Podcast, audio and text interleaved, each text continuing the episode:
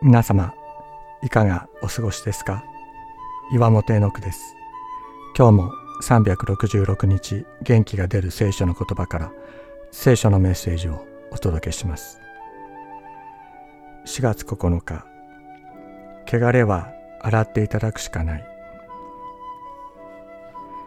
イエス様を信じるとはイエス様との個人的な関係を与えられることです。そしてその個人的な関係とは自分の最も汚いところ日々汚れるところを洗っていただくことだと聖書は言います。心の中の悪い思い自分を汚し人を汚すものが人の心の中にあります。私の中にあります。イエス様は私がそれを洗うとおっしゃっているのです。さあその足をその心を出しなさいと。ためらう思いがあります。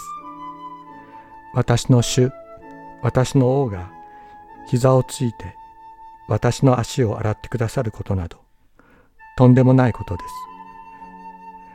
す。しかしイエス様は言われました。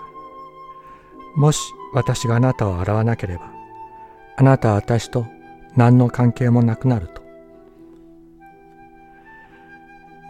イエス様は弟子たちの足をきれいに洗い手ぬぐいで丁寧に拭いてから十字架にかかっていかれました。今日はイエス様が弟子たちの足を洗われた木曜日。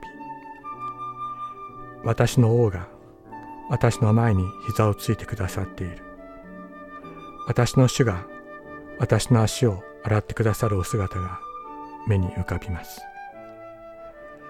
心が震えます。私は手で顔を覆い泣くことしかできません。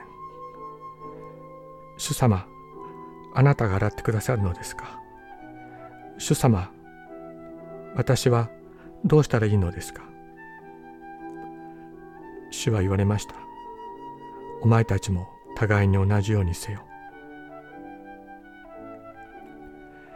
御子イエスの血はすべての罪から私たちを清めます。ヨハネの手紙第一一章7節。